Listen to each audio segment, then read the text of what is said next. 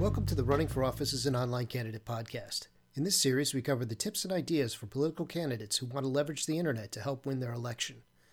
I'm Shane Daly, partner of Daly Professional Web Solutions and online candidate. In this episode, we're going to talk about political IP targeting strategies. With candidates these days having limited options in reaching out to voters, IP targeting offers a solution to directly reach voters in specific households. If you're wondering what is political IP targeting, it's a form of advertising that allows candidates and campaigns to directly target online ads to mobile devices and computers at an individual household level. IP targeting allows political advertisers to be extremely specific with whom they reach, and at a fraction of the cost of many other advertising methods. Your ads appear on all devices home computers, tablets, cell phones, anything that someone uses to surf the web. Your banner ads show on news sites, email portals, and other popular sites across the web. There are other benefits with IP advertising. They include cost effectiveness, control over where your ads are shown, customization of how your ads will appear, targeting multiple demographics and geographic locations, and the ability to manage and schedule your ads. Unlike radio or television advertising, IP targeting works best when it's used selectively. Putting the right message before the right voter can be very persuasive. It helps create a plan of who you want to reach, combined with the message you want to present. So, how does IP targeting work?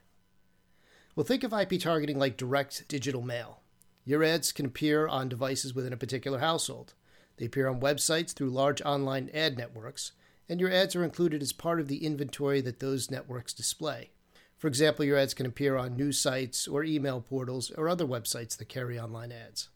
Next, you can precisely target voters. IP marketing uses individual IP addresses to target specific households. Your digital ads reach exact targets, so it's more efficient than advertising that blankets an area.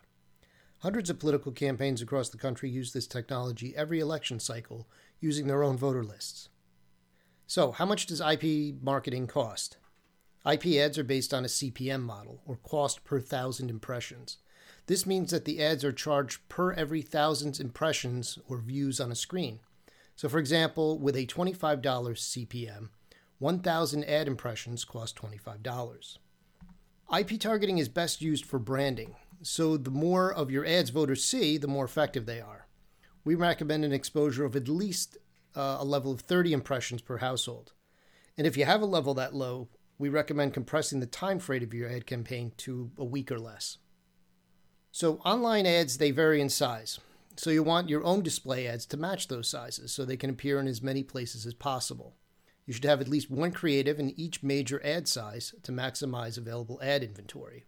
And while you can run ad campaigns with fewer sizes, it may limit your overall exposure.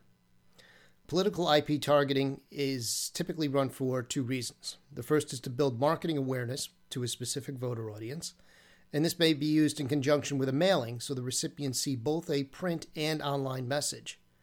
The second reason is typically for get out the vote efforts. Other times you may use IP targeting include just before primary, or at the start of early voting, or just before a major mail drop, or even before a candidate canvasses an area.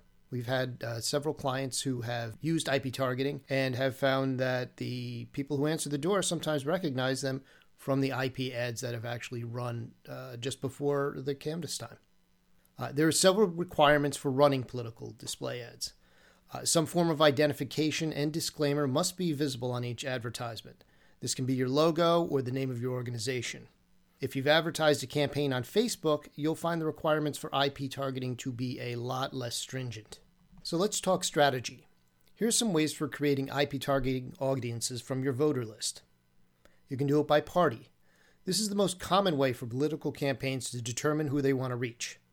They take a district voter list, narrow it down to voters of their own party, and target those addresses. Besides just targeting voters of a party, we recommend targeting active voters. This can mean people who voted in two of the three last primaries, three of the last four general elections, or so on. You could also target by location. Why should everyone in your district get the same messaging? Perhaps the ads in one location should highlight something different than other areas.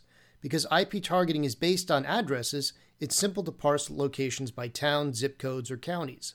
If you have a campaign message you want to send to a specific location, it's pretty easy to segment your audience. You can also target by event.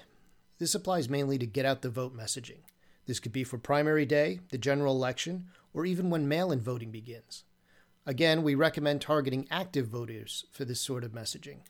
Considering the relatively low level of general voting participation, it makes sense to focus on those that will actually make it to the polls or mail in a ballot.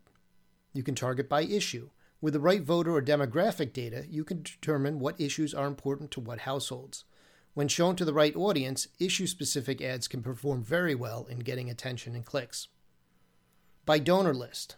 Just as businesses can target previous customer addresses, political campaigns can target previous donors. This would be one case where you'd want to look for a particular ROI or return on investment on an ad campaign rather than just the amount of exposure generated. You can also do this by a combination of these strategies. One way to further develop an IP targeting campaign is to segment your targets through multiple criteria. For example, you may want to target households of a single party in a particular location that are receptive to a particular issue.